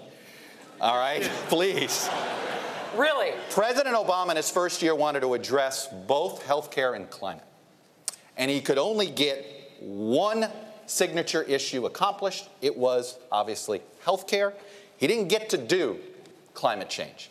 You may only get one shot, and your first issue that you're going to push, you get one shot that it may be the only thing you get passed. What is that first issue for your presidency? Eric Swalwell, you're first. For Parkland, for Orlando, for every community affected by gun violence, ending gun violence. Senator Bennet. Climate change and the lack of economic mobility Bernie talks about. Senator Gillibrand. Passing a family bill of rights that includes a national paid leave plan, universal pre-K, affordable daycare, and making sure that women and Thank you. families can thrive in the workplace no matter All who right. they are. Was- Oh, I like hey, that. that was okay, pretty good. I'm, I'm, Senator I have Harris. it then. So passing a middle class and working families tax cut, uh, That's one. DACA, guns. Oh, I, I'm, I'm giving you credit for the first thing you said, the tax cut. I got you. like that. Senator Sanders, first thing. the premise that there's only one or two issues out there. This I'm not saying country there isn't one or faces two. enormous crises. Senator we Sanders. need a political revolution. People have got to stand up and take on the special interests. We can transform this country. Fine. Uh, Vice President Biden, your first issue, Mr. Vice President. I think you're so underestimating what Barack Obama did. He's the first man to bring together the entire world, 196 nations, to commit to deal with climate change immediately. So I don't, I don't buy that. But the first, the first thing I would do is make sure that we defeat Donald Trump. Okay. Period. Mayor Buttigieg, your first priority, your first issue as president that you are going to block and tackle. We've got to fix our democracy before it's too late. Get that right. Climate, immigration, taxes, and every other issue gets better. Mr. Mr. Yang.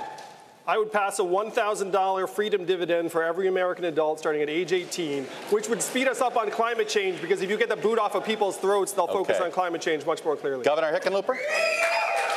I would do a collaborative approach to climate change, and I would pronounce it well before the election to make sure we don't reelect the worst president in American history. And Ms. Williamson My with the last word. My first call is to Prime Minister of New Zealand who said that her goal is to make New Zealand the place where it's the best place in the world for a child to grow up. And I will tell her girlfriend you are so on, because the United States of America is going thank to be the best place in the world for a child to grow up. Ms. You know, we are going thank to you. Have... You guys were close with the short, at least it was shorter no, they weren't. responses. Not at all. All right.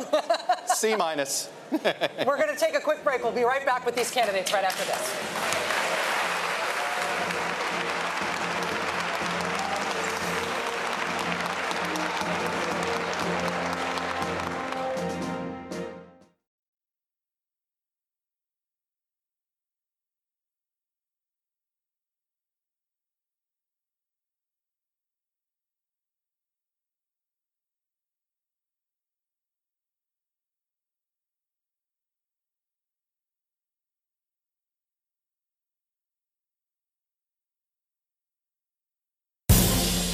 All right, well, on Election Day 2020, Donald Trump will be something he was not on Election Day 2016. That is President Donald Trump, an incumbent running for reelection. In some ways, a reelection campaign for a president, of course, becomes a referendum on how folks feel the president did during his four years in office. So, what can we say about how voters have been reacting so far to the Trump presidency? Well, what you see here, this is his average approval rating, meaning you've always got these different polls out there. One day NBC will have one, the next day CNN will have one. They're always coming in from all over the place. This trend line is an average, a day to day average of all of those polls put together. And what you see here in this trend line is it's a very narrow range that Trump is operating. And what I mean by that is look at this. This is his high watermark, his peak as president. His average approval rating at its best, 46%. And when was this? Early February 2017. That was his honeymoon. He had just become president. That makes him different right there from every modern predecessor he has because all of them have gotten to 60, 65, 70% at least for a short period. They all had honeymoons. Trump's honeymoon, he couldn't even crack 50%. So already we see a lower ceiling for Trump than we've seen with past presidents. But that comes with a flip side, and that is the basement for Trump. Look at this 37% is the low point he's hit in his average approval rating as president. That is actually not as low as some of his predecessors have gone. We've seen Nixon, Bush Sr., Carter, we saw them fall into the 20s at some point during their term. That has not happened to Trump either. 37 on the low end, 46 on the high end, right now, somewhere in between. It's a very narrow range. It speaks to polarization. I'll tell you, it speaks to something else. Is this presidency really any different politically in terms of how it's being received than the campaign in 2016? Because compare this trend line 46 37, low high, compare that to Trump's support against Hillary Clinton in the polls in the fall of 2016. Trump's average support at a low point, 36%. At a high point, about 43.5%. Of course, on election day, what was the number he hit?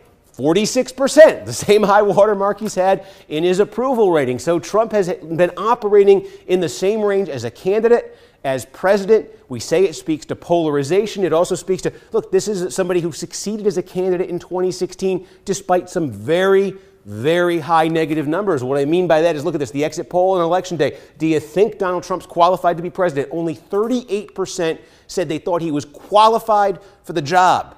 The clear majority said Trump wasn't qualified. Does he have the temperament? 35% said he had the temperament. Do you like him? Do you have a favorable view? Only 40% did. You're not supposed to be able to win with those numbers. Trump was one of the big reasons his opponent, Hillary Clinton, by election day 2016, almost as unpopular as he was, only 43% favorable. It created that narrow path for Trump. And that becomes the question when you look at that approval rating now in 2020. Can he make his opponent as unpopular on election day as Clinton was in 16?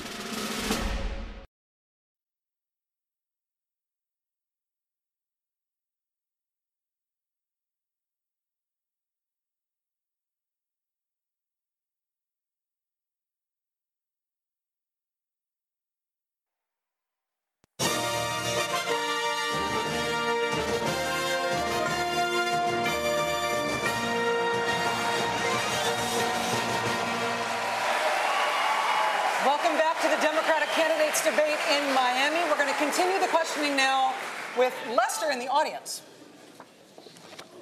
We are? We are, a second, are going to have a question from Lester in the audience, but that was just a fake out. Let's go to, we're going to go to the issue of guns and. Uh, Congressman Swalwell, among this field of candidates, you have a unique position on gun reform. You're proposing that the government should buy back every assault weapon in America and it should be mandatory. How do you envision that working, especially in states where gun rights are a strong flashpoint? Keep your pistols, keep your rifles, keep your shotguns, but we can take the most dangerous weapons from the most dangerous people. We have the NRA on the ropes because of the moms, because of the Brady Group, because of Giffords, because of March for Our Lives. But I'm the only candidate on this stage calling for a ban and buyback of every single assault weapon in America. I've seen the plans of the other candidates here. They would all leave 15 million assault weapons in our communities. They wouldn't do a single thing to save a single life in Parkland.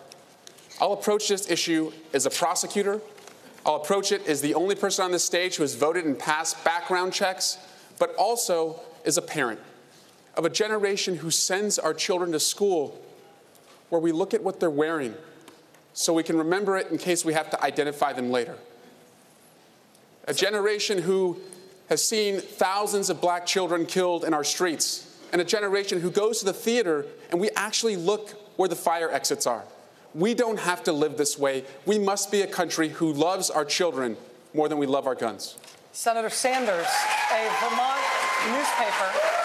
Senator Sanders, a Vermont newspaper recently released portions of an interview you gave in 2013 in which you said, quote, my own view on guns is everything being equal, states should make those decisions.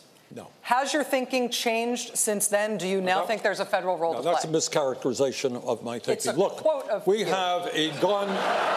We have a gun crisis right now. Forty thousand people a year are getting killed. In 1988, Rachel, when it wasn't popular, I ran on a platform of banning assault weapons, and in fact lost that race for Congress. I have a D minus voting record from the NRA. And I believe that what we need is comprehensive gun, gun uh, legislation that, among other things, provides universal background. We end the gun show loophole. We end the straw man provision. And I believed in 1988, and I believe today. Why would you that leave assault why would weapons, assault weapons, streets? Why would you assault weapons are Senator, weapons are from the million on the streets, military, though. And that they should not be on do you the leave- streets of America. You would leave, your plan leaves them on the streets. You leave 15 million on We the streets. banned the sale. And we banned the sale Will and you buy 'em back? distribution, and that's what I believe Will for you- many years. will you buy 'em back? If people want to buy, if the government wants to do that, and people want you're going to be the back, government. Yes. Will you buy them back? Yes. Senator Harris, we're going to give you 30 seconds. Thank you. I think your idea is a great one, Congressman Swalwell, and I will say that there are a lot of great ideas.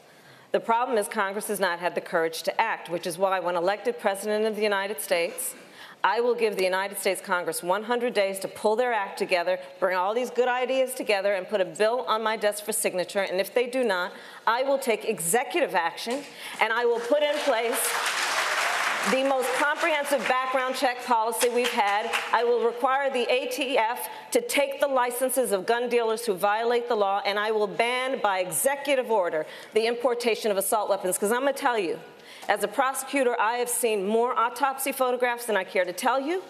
I have hugged more mothers who are the mothers of homicide victims, and I have attended more police officer funerals. It is enough. It is enough. There have been plenty of good ideas from members of the United States Congress. There's been no action. As president, I will take action. Mayor Buttigieg, I want to bring you in on this, sir. A lot of discussion about assault rifles that are often shorthanded as military style weapons. You are the only person on this stage tonight with military experience as a veteran of the Afghanistan war. Will military families, does that inform your thinking on this view? Do you believe that military families or America's veterans will, in, at large, have a, t- a different take on this than the other Americans who we've been talking about and who Congressman Swalwell is appealing to with his buyback program? Yeah, of course, because we trained on some of these kinds of weapons. Look, every part of my life experience informs this. Being the mayor of a city where the worst part of the job is dealing with violence, we, we lose a, as many as were lost at Parkland every two or three years in my city alone. And this is tearing communities apart. If more guns made us safer, we'd be the safest country on earth. It doesn't work that way. And common sense measures like universal background checks can't seem to get delivered by Washington, even when most Republicans, let alone most Americans, agree it's the right thing to do. And as somebody who trained on weapons of war, I can tell you that there are weapons that have absolutely no place in American cities or neighborhoods in peacetime, ever. Vice President Biden, 30 seconds. A real 30 seconds? A real 30 seconds. Okay. I'm the only person that's beaten the NRA nationally. I'm the guy that got the Brady bill passed, the background checks, number one. Number two, we increased that background check when, uh, during the Obama Biden administration. I'm also the only guy that got assault weapons banned, banned, and the number of clips in a gun banned. And so, folks, look, and I would buy back those weapons. We already started talking about that. We tried to get it done. I think it can be done, and it should be demanded that we do it, and that's a good expenditure of money. And lastly, we should have smart guns. No gun should be able to be sold unless your biometric measure could pull that trigger. It's within our right to do that. We can do that. Our enemy is the gun manufacturers, not the NRA the gun manufacturer. Vice President, but the NRA is taking orders right. from the gun manufacturer. Lester Holt has our next question. Lester, take it away. all right, Chuck. This is a question uh, from our viewers. We put some uh, uh, suggestions that ask maybe they could share some. Here's one that came from Kathleen from Canby, Oregon, who writes, Many fear the current administration has inflicted irrevocable harm on our governing institutions and norms, and in the process, on our reputation abroad. The question is, what do you see as important early steps in reversing the damage done? And we'll put this one to Senator Bennet. Thank you very much. What an excellent question. First of all, we have to restore uh, our democracy at home. The rest of the world is looking for us for leadership. We have a president who doesn't believe in the rule of law. He doesn't believe in freedom of the press. He doesn't believe in independent judiciary. He believes in the corruption that he's brought to Washington, D.C. And that is what we have to change. And that's why everybody is up here tonight. And I appreciate the fact that they're up here for that reason. Second, we've got to we've got to restore the relationships that he's destroyed with our allies, not just in Europe, he flew to the G20 last night and attacked Japan, Germany, and a third ally of ours without saying anything about North Korea or Russia. And when you've got a situation where you have a president who says something happened in the Straits of Hormuz and the whole world doesn't know whether to believe it or not, that is a huge problem when it comes to the national security of the United States of America. This is a perfect time. Need to change that. Thank you, Senator Ben. It's a perfect time for me to do another one of these down the line. And this is what this question is, which is you're going to have to re, you're likely going to have to reset a relationship between America and, an, and another country or entity if you become president because of perhaps because of some relationship that you just mentioned about President Trump. What is the first relationship you like to reset as president? I'm going to go down the line, and I'll start with Ms. Williamson. Well, one of my first phone calls would be to call the European leaders and say, We're back because I totally Thank understand you. how important it is that the United States be part of the okay. Western Alliance. I want, I'm trying to get one, one or two words here. It's, I, I, I hear you, Governor Hickenlooper. You know, I talk about constant engagement, and I think the first person, the first country I would go to, yeah. and I understand they've been cheating and, yeah. and stealing intellectual property, would be China, because okay. if we're going to do deal with public health pandemics, if we're going to deal you. with all the challenges of the globe, we've got to have relationships with everyone. Mr. Yang, we're trying to squeeze in a couple more things before we go to another break. Mr. Yang. China, we need to cooperate with them on climate change, AI, and other uh, issues. North Korea. Thanks for the quickness. Mayor Buttigieg. We have no idea which of our most important allies he will have pissed off worse between now and then. What we know is that our relationship with the entire world needs to change. And it starts by modeling American values at home. Okay, Mr. Vice President, I'm trying to be quick. We know NATO will fall apart if he's elected four more years as the single most consequential alliance okay. in the history of the United States. Senator Sanders. It's not one country. I think it is rebuilding trust in the United Nations and understand okay. that we can solve conflicts without war, but with diplomacy. Senator Harris. All the members of the NATO alliance. Senator Gillibrand. President Trump is hell bent on starting a war with Iran. My first act Iran. will be to engage Iran to stabilize the Middle East and make sure we do not Thank start an unwanted, never ending war. Senator Bennet, quickly. Our European allies and every Latin American country that's willing to have a conversation Okay. about how to deal with the refugee crisis. And Congressman Swalwell. My first act in foreign policy, we're breaking up with Russia and making up with NATO. Thank you all. Thank you all. We have one That's a good plan. last question for Vice President Biden tonight. You have made your decades of experience in foreign policy a pillar of your campaign. But when the time came to say yes or no on one of the most consequential foreign policy decisions of the last century, you voted for the Iraq war. You have since said you regret that vote. But why should voters trust your judgment when it comes to making a decision about taking the country to war the next time? Because once we, once Bush abused that power, what happened was we got elected after that. I made sure president turned to me and said, Joe, get our combat troops out of Iraq. I was responsible for getting 150,000 combat troops out of Iraq, and my son was one of them. I also think we should not have combat troops in Afghanistan. It's long overdue. It should end. And I, thirdly, I believe that you're not going to find anybody who has pulled together more of alliances to deal with what is the real stateless threat out there. We cannot go it alone in terms of dealing with terrorism. So I'd eliminate the, the, uh, the, the, the act that allowed us to go into war and not the AUMF, and make sure that it could only be used for what its intended was, what its intent was, and that is to go after terrorists, but never do it alone. That's why we have to repair our alliances. We put together 65 countries to make, make sure we dealt with ISIS in Iraq and other places. That's what I would do. That's what I have done, and I know how to do it. Senator Sanders, 30 But seconds. one of the differences, one of the differences that Joe and I have in our record is Joe voted for that war. I helped lead the opposition to that war, which is a total disaster. Second of all, I helped lead the effort for the first time to utilize the War Powers Act to get the United States out of the Saudi led intervention in Yemen, which is the most horrific humanitarian disaster on earth. And thirdly, let me be very clear I will do everything I can to prevent a war with Iran, which would be far worse than disastrous war with Senator Iraq. Sanders, Can't thank go to you. war All right, guys. informed consent of the American We got people. good news is you get more time to talk, but I have to sneak in one more break. Be we right will be right back with more debate.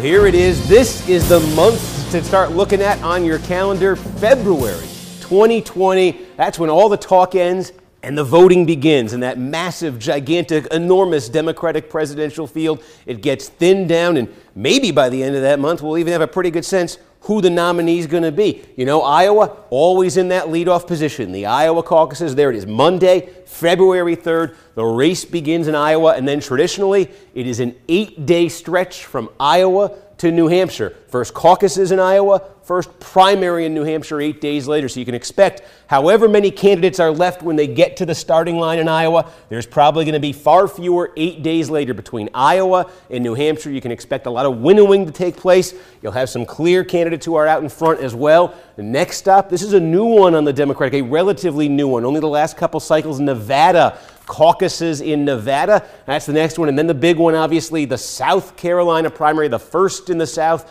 primary at the end of the month. And of course, South Carolina, very important because this is the first state where you're going to have a really substantial black population voting. 60%, more than 60% of the Democratic electorate in the 2016 South Carolina primary was African American. So a key test there. Four individual contests. We'll talk only about these states the nights they come in. That's going to be February, but then flip the calendar. From the last day of February, look at this. Go into March. Just a couple days later, Super Tuesday. Super Tuesday, let me give you a sense what that looks like. Massive enormous. You go from one contest at a time, all in the same. You got California, you got Texas, you got a bunch in the South, you got Massachusetts, Minnesota, all of these states all at once. So February is going to produce some clarity in terms of who's a contender. Super Tuesday, mega primary. That could give us some real answers potentially in early March.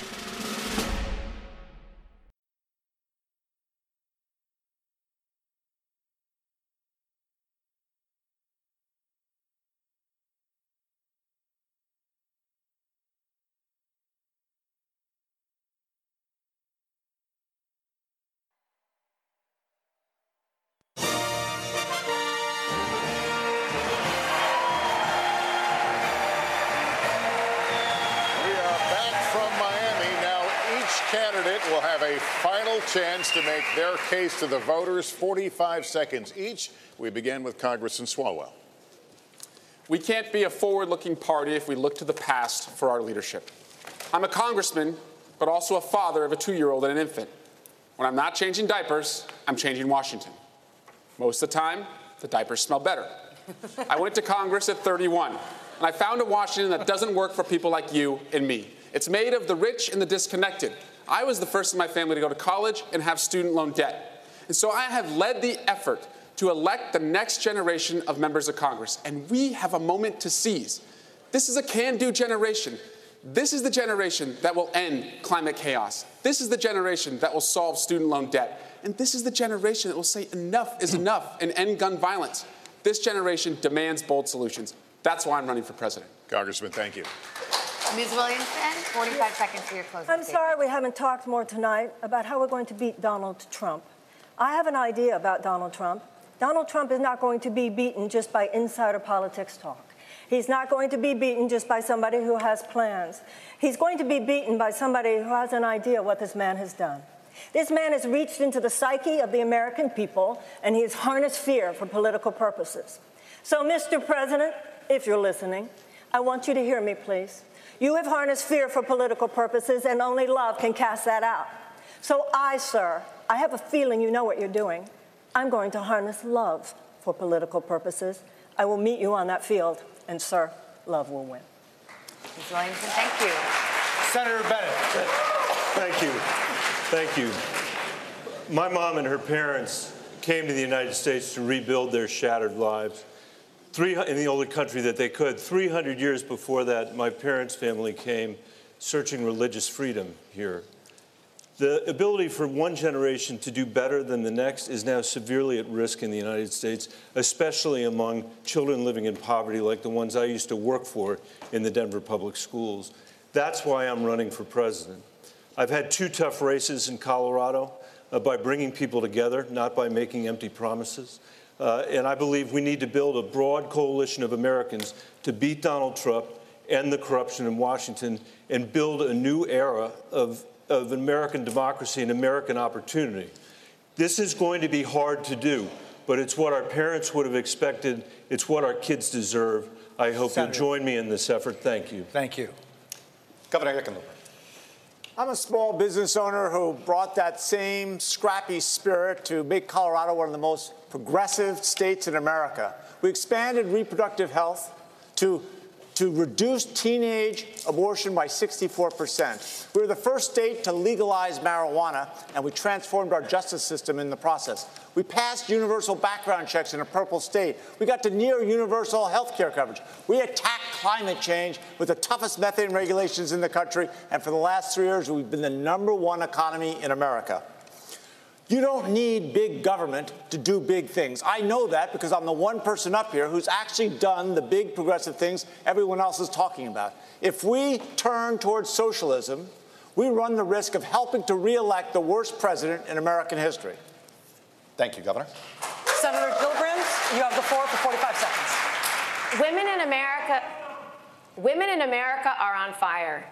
We've marched, we've organized, we've run for office, and we've won. But our rights are under attack like never before by President Trump and the Republicans who want to repeal Roe v. Wade, which is why I went to the front lines in Georgia to fight for them. As president, I will take on the fights that no one else will. I stood up to the Pentagon and repealed Don't Ask, Don't Tell. I've stood up to the banks and voted against the bailout twice. I've stood up to Trump more than any other senator in the U.S. Senate. And I have the most comprehensive approach for getting money out of politics with publicly funded elections to deal with political corruption. Now is not the time to play it safe. Now is not the time to be afraid of firsts. We need a president who will take on the big challenges, even if she stands alone. Join me in fighting for this. Senator Gillibrand, thank you. Mr. Yang, you have 45 seconds for your closing. First, I want to thank everyone who put me on this stage tonight. I am proof that our democracy still works. Democrats and Americans around the country have one question for their nominee, and that is who can beat Donald Trump in 2020? That is the right question. And the right candidate to beat Donald Trump will be solving the problems that got Donald Trump elected and will have a vision of a trickle up economy that is already drawing thousands of disaffected Trump voters, conservatives, independents, and libertarians, as well as Democrats and progressives. I am that candidate. I can build a much broader coalition to beat Donald Trump. It is not left, it is not right, it is forward. And that is where I'll take the country in 2020. Mr. Yang, thank you. Senator Harris. Senator Harris, the floor is yours. Thank you. Well, I, I just want to leave you with a couple of things. Um, one, we need a nominee uh, who has the ability to prosecute the case against four more years of Donald Trump, and I will do that. Second, this election is about you. This is about your hopes and your dreams and your fears and what wakes you up at 3 o'clock in the morning. And that's why I have what I call a 3 a.m. agenda that is about everything from what we need to do to deliver health care to how you will be able to pay the bills by the end of the month. And when I think about what our country needs, I promise you, I will be a president who leads with a sense of dignity, with honesty, speaking the truth, and giving the American family all that they need to get through the end of the month in a way that allows them to prosper. So I hope to earn your support. Uh, please join us at KamalaHarris.org. Senator, thank you. Mayor Buttigieg, 45 seconds. Nothing about politics is theoretical for me. I've had the experience of writing a letter to my family, putting it in an envelope marked just in case, and leaving it where they would know where to find it in case I didn't come back from Afghanistan. I have the experience of being in a marriage that exists by the grace of a single vote on the U.S. Supreme Court. I have the experience of guiding a community where the per capita income was below $20,000 when I took office into a brighter future. I'm running because the decisions we make in the next three or four years are going to decide how the next 30 or 40 go. And when I get to the current age of the current president in the year 2055, I want to be able to look back on these years and say my generation delivered climate solutions, racial equality, and an end to endless war. Help me deliver that new generation to Washington before it's too late. Thank you. Senator Sanders, 45 seconds. The floor is yours. I suspect people all over the country who are watching this debate are saying these are good people, they have great ideas. But how come nothing really changes?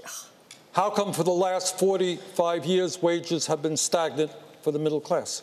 How come we have the highest rate of childhood poverty? How come 45 million people still have student debt? How come three people own more wealth than the bottom half of America? And here is the answer nothing will change unless we have the guts to take on Wall Street, the insurance industry, the pharmaceutical industry, the military industrial complex, and the fossil fuel industry.